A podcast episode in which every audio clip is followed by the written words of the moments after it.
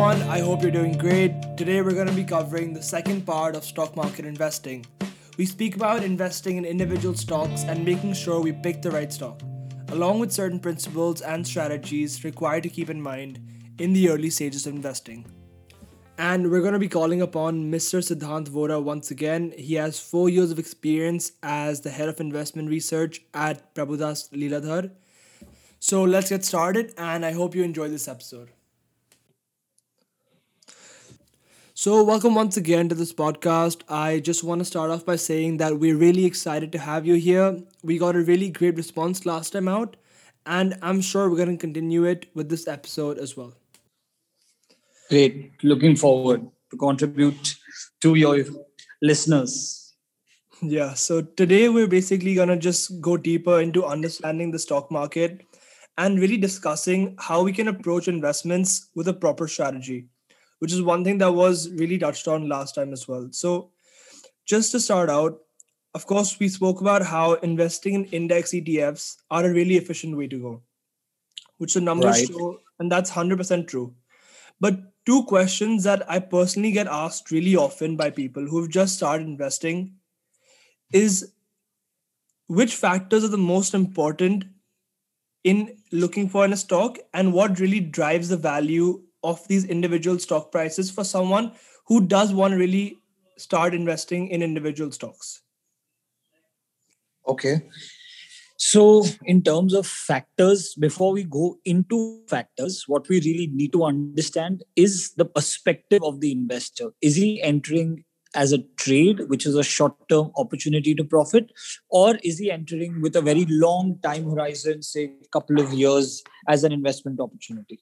Because drivers for both these different horizons are different. If i'm looking for a short term trade then i look at technicals charts news events results expectations on the sector or, or the company those kind of short term factors. But if i'm looking at long term like say three five seven year horizons then my factors change completely. Then i need to look at whether firstly whether i understand the business the sector and the entire set of operations that the company is working it if i do understand that and if I, i'm able to drill down to the nitty gritty of the stock then i need to look at five seven important factors. So the way we recommend beginners is go with companies that you firstly know understand use or have some clue about like trying to buy a stock of say Domino's Pizza, Starbucks, Apple, uh, Netflix, things which you understand and use on a regular basis, is much simpler to understand these businesses rather than going into, say, a capital goods manufacturer or a very technical uh, back end supplier, things like that. But uh, what do I look at in these companies? Firstly, dominance. Is this company a dominant player in whichever industry it is operating in. Ideally, my risk reward becomes very favorable if I'm sticking to the leader or the guy who's already proven himself to do something right. Because dominance is an end result of many things that a company has done right. Otherwise, you can't be a dominant player in any industry. Secondly, I look at superiority. Superiority and dominance are similar but different in a couple of ways. So I can be the largest player in a particular industry, but not the most efficient player in a particular industry. So when I'm talking about superiority, I want you or your investors to compare key important metrics of company A, B, C, D that are operating in a similar industry and then decide who is really superior. So dominance and superiority are very, very important. Other than this, there are some soft factors like integrity and resilience that we look at. Integrity is basically is the management really transparent to its shareholders? Does it really care to honestly share all the small and important details about its company and its operations with its investors? So that's really important because if a company or the management is not honest, even if it does well, shareholders will not make too much money in the long term. And resilience is a soft trait of a company where we see how during periods of crises, any particular company really deals with that and emerges stronger. Ideally, if a company has dominance, has superiority, has dealt with crisis and come out clean and strong, you've pretty much got a winning combination. And the other two factors that are important and that we consider is the size of the opportunity, which means if my business plan succeeds, if I'm able to execute well as a company or the management, how big is the opportunity size or the target market?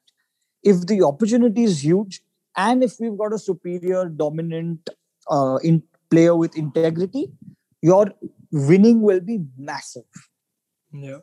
And last thing that we look at is sustainability. What that really means is I'm doing very good for now, but can I continue to do good in the future given the disruption, technology, pricing, lot of other factors like that.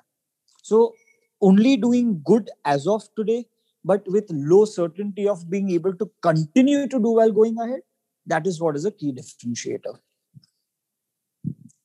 Yeah, I think these qualities, honestly, every investor should look for in a firm. They should really research to get this done. But one question I did have was with resilience specifically, would you say resilience in the form of revenues, um, gross profit, or would you mean revenue? Uh, would you mean resilience more in terms of the share price not moving in times of crisis?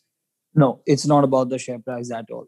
It's about the business because ideally, uh, the price reflects the business qualities.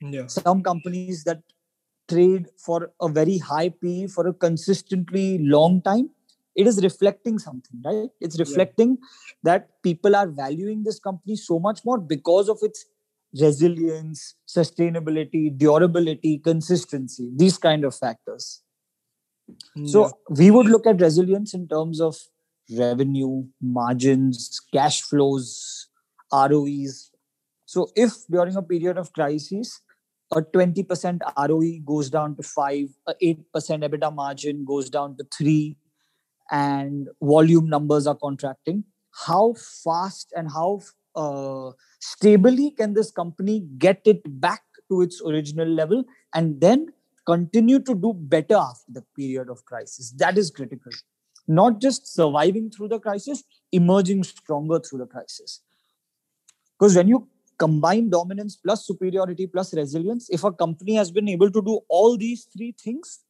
you're pretty certain that it's going to do well in the future Mm, yeah, for sure. I think there's one really key story about this in uh, 08 when Amazon's share price was completely tanking. But um, in an interview, Jeff Bezos was speaking about how all his key indicators was going up.